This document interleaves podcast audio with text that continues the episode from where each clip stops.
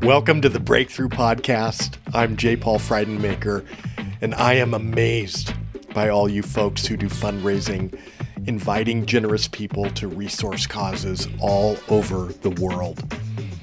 In the Breakthrough Podcast, we interview high net worth givers globally to listen and learn about how we as fundraisers can do our best work in inviting people to the party. Thank you for listening in. This is Breakthrough Podcast numero uno, and I am excited to introduce you to one of my featured co hosts, Todd DeKreider. Todd and I have been friends for many years now and share a passion for inviting people into the miracle of generosity. Our plan is that 80% of the episodes will be interviews with generous givers about their experiences of being approached for gifts. And about 20% of the episodes are conversations with industry experts on ideas, tips, strategies in major donor fundraising. So, from time to time, we'll slip in other special interviews, which we just enjoy and believe that you will as well. So, I'll be interviewing Todd about his family and giving journey in a separate podcast, and I'll introduce him properly at that point. But I love this description about him that I read recently. Todd has the mind of an entrepreneur, the heart of a pastor, and a background in a successful family business. So, this episode coming up here is part one of two. It's a lively discussion covering lots of ground, telling some stories, and talking shop about major donor fundraising. All right, let's listen in as Todd and I talk about the Breakthrough Podcast. Okay, so my name is J. Paul Freidenmaker. I'm here with my buddy Todd DeKreider, Yeah, which you can say it, don't try and spell it. that's true. With a d- good Dutch name, you got to throw everybody ooff. Yeah, yeah. Cr- creative. I've heard every Sorry. different version of it. I'm sure you have. Yeah.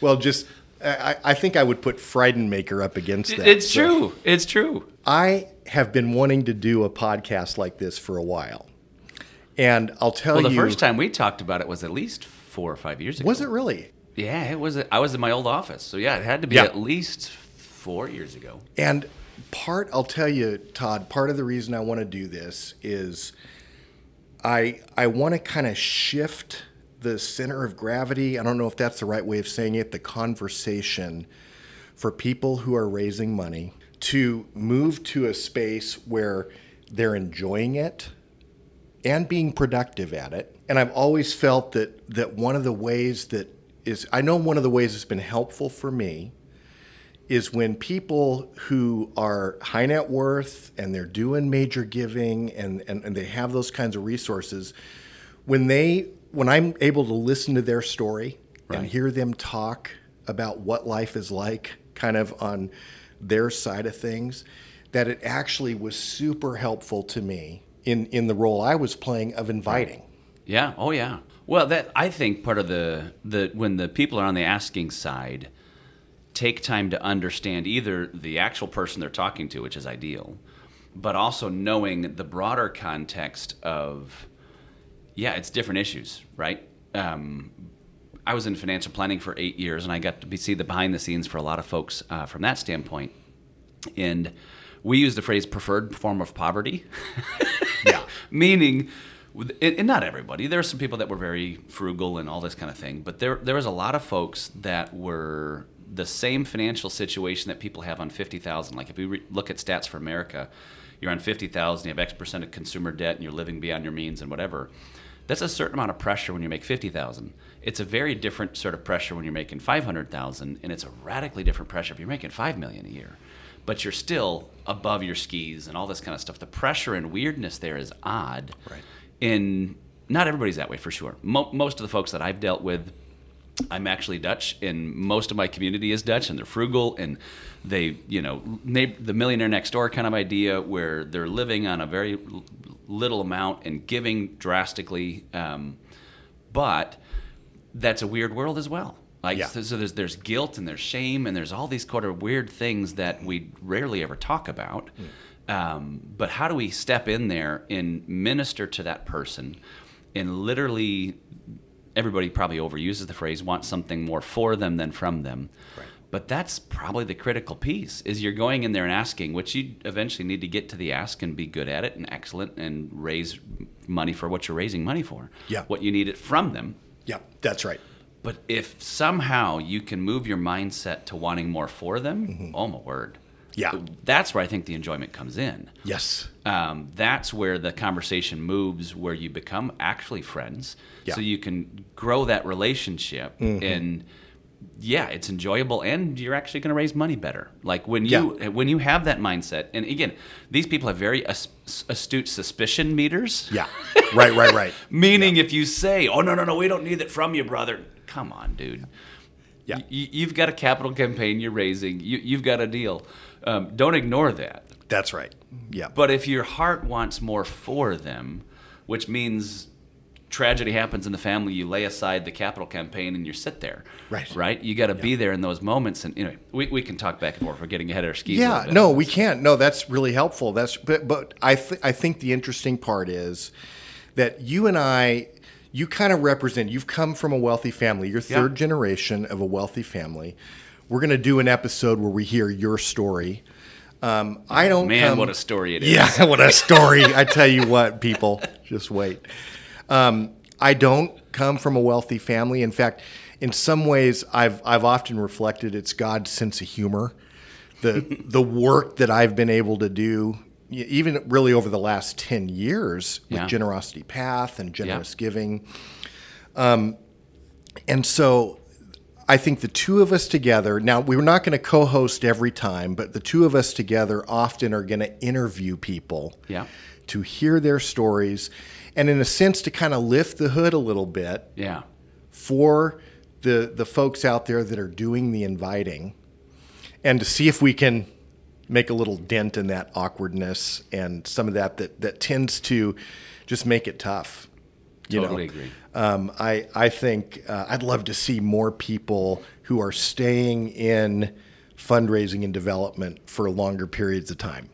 You know, we Yeah. always hear about the turnover and the attrition and all of that stuff. So, Well, and I've been on both sides of it too. So we've been have, on the, yeah. the giving side, but then after I sold my financial planning practice, I spent a good chunk of time helping with single family offices and foundations on governance and giving. And so I've played both the the giver side, I've played the I wasn't in major donor development for long, but I've played the asking side, but then Mm-hmm. I've also played a go between between those two, which has been fun.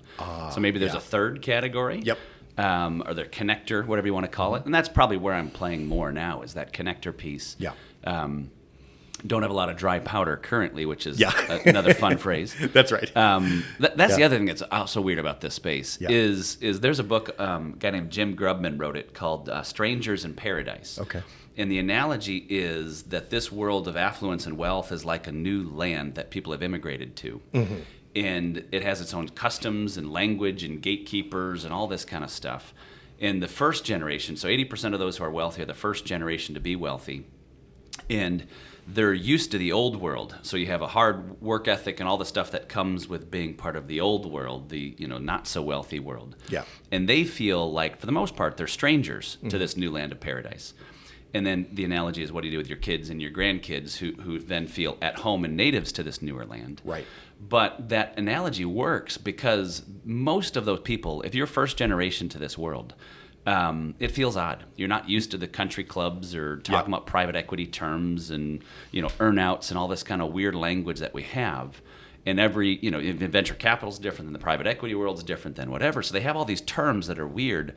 And most of the people that are asking are not from that world themselves. And so they're going in the guy again who's selling his business or the gal who's selling their business goes, "Well, we got an earnout, we got this." And they just rattle off these terms because their investment banker just did that with them. right.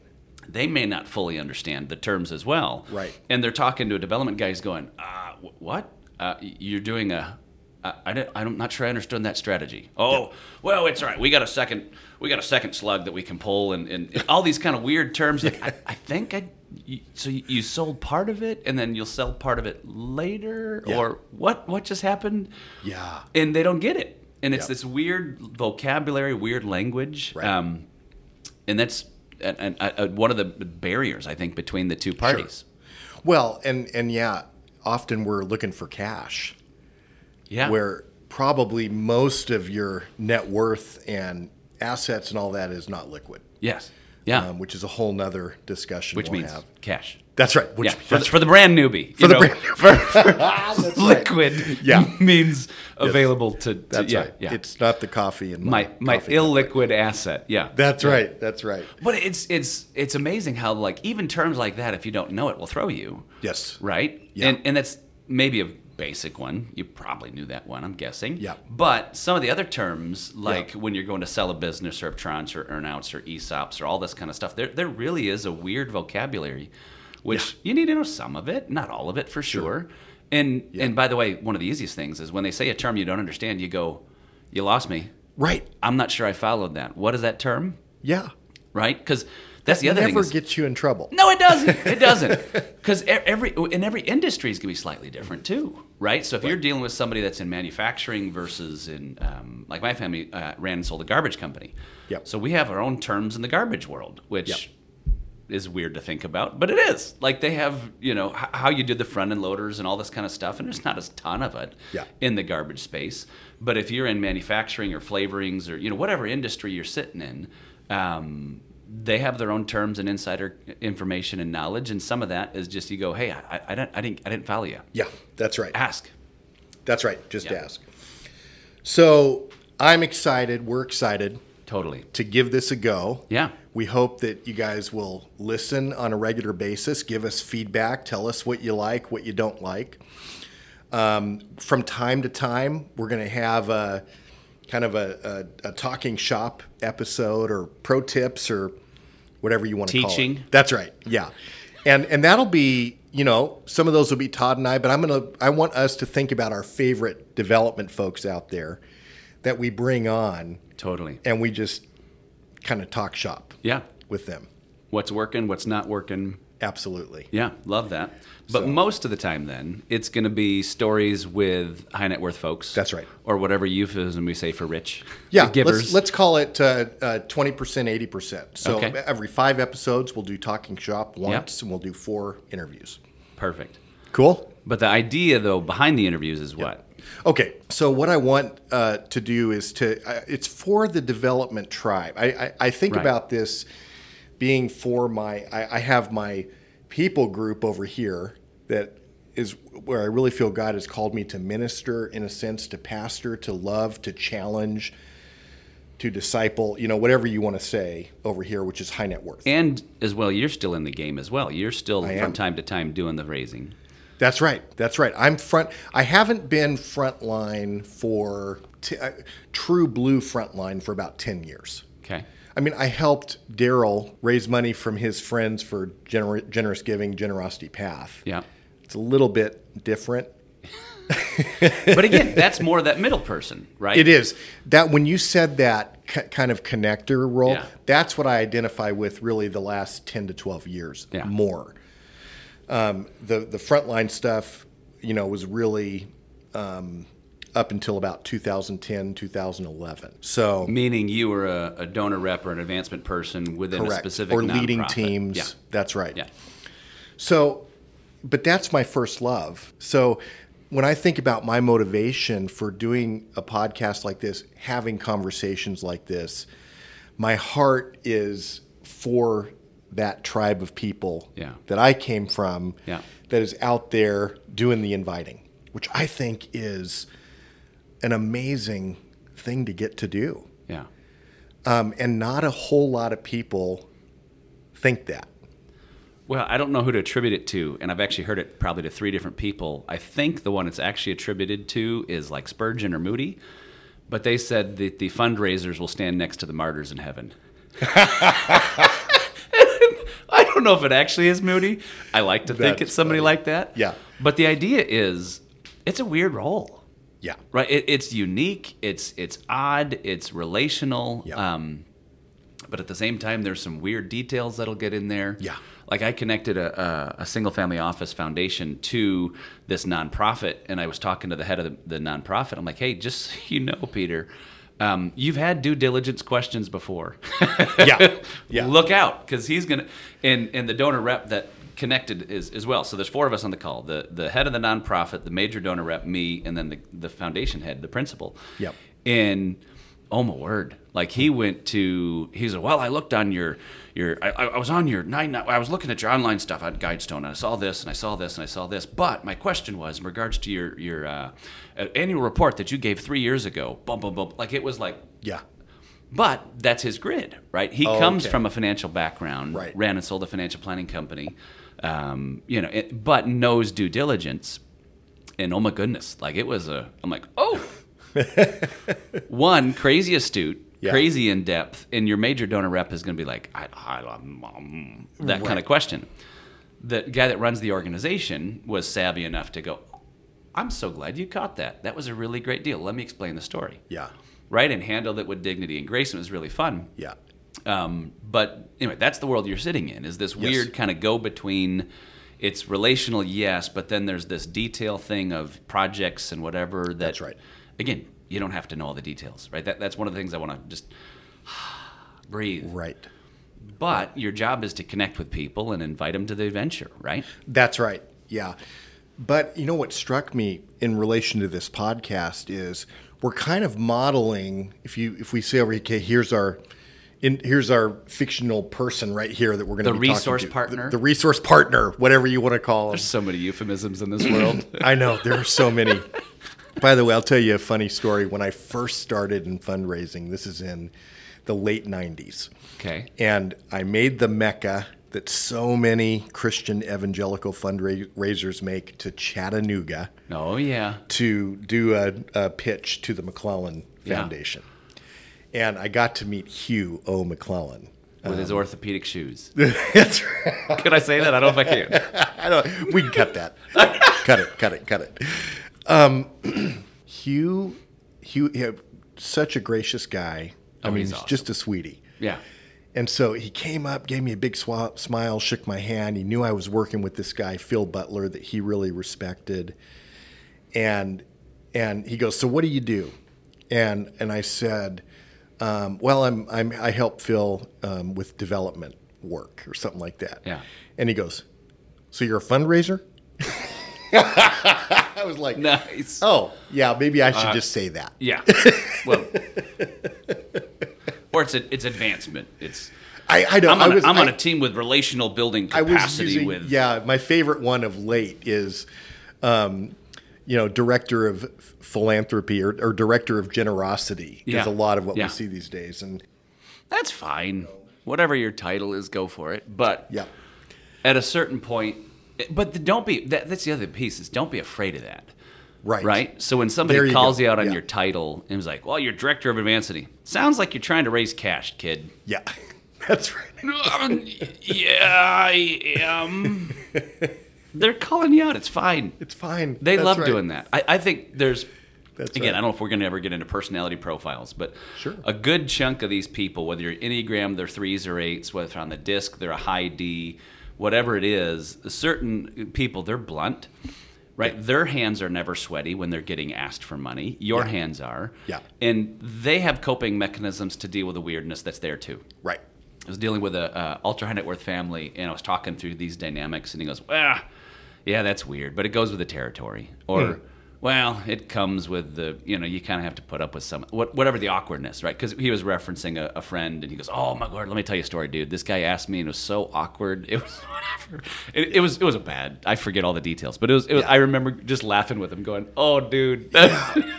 he said It's painful something. sometimes. Oh, it's Yeah. It, but again, just calling it out and go, hey, you know, what- it's Patrick Lencioni talks about when you lead a meeting and your pits are sweaty, and you can raise your pits and go, dude, check that out, my pits are sweaty. Just call out the awkwardness, right? Yeah. And be like, all right, but hey, let's go. You know, I- in the moments when you're in a relationship with somebody and you can have like a, a DTR type of moment and be like, that was not my best. Can I can I stop? Yeah. I shouldn't have said that. Um, I'm not sure where that came from, or Right. that was stupid, or whatever it is. Call it out yeah. right? You, you don't need to just Yeah. keep plowing through. Like my brother did this once. My brother is uh, that's the other thing that's unique about me. Yeah. And I need to be careful telling this story now because Okay. I need to think through. Yeah, yeah. anyway, right. my brother went and tells a story, and he went and visited a guy, and um, it was literally get to know him. You know, not gonna ask for money early, early on in a relationship. he had went to somebody before and had a meeting canceled that he actually was going to bring material for an ask to this guy and that meeting was left so in his briefcase is the material for the ask he's dealing with a guy the meeting went really well the first meeting and he's having the conversation and he's like oh well send me something about it whatever i'm actually interested so early meeting shows interest my brother reaches into his briefcase and goes well i actually have and the look on the guy's face was oh crap this was from the beginning and that's not my brother's heart my brother's good at this like we should Right. maybe have my brother on sometime Right. um, and he genuinely was, no, I want to be here with you. He had the right approach. He was talking to the guy, going the long game, developing relationship, and it went really, really well. Mm-hmm. And the moment he reaches in his briefcase to do the ask and hand him material ahead of time, Yeah. was the guy was like, oh, this was all a setup.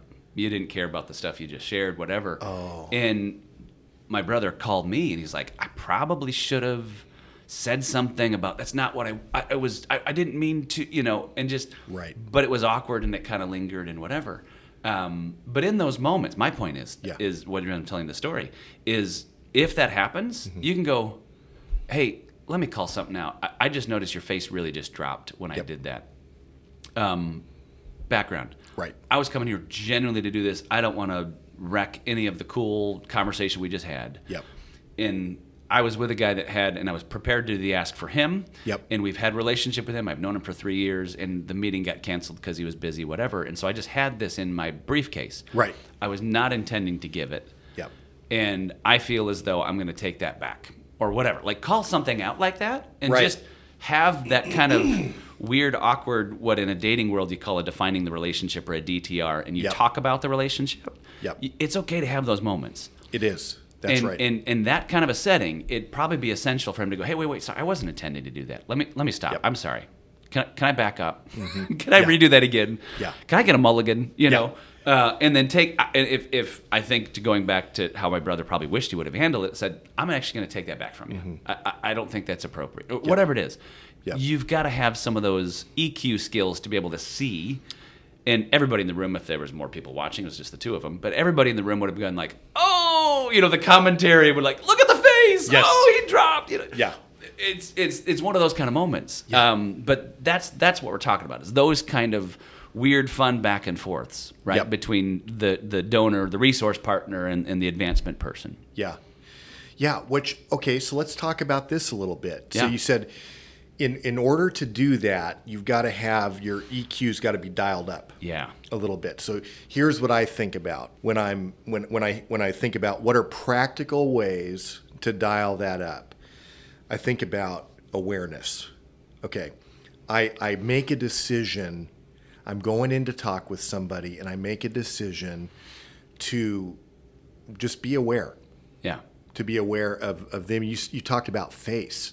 That is so, that's such a big deal. Yeah. You know, you see a face drop, and it's not that you call that out every time, but boy, You've got to be be aware of that. Yes. The other thing I think about in, in dialing up my EQ is curiosity. yeah. So if I can if I can go into a meeting talking with somebody and I've got my awareness muscle Yeah. and my curiosity muscles are flexed and ready to go, Yeah.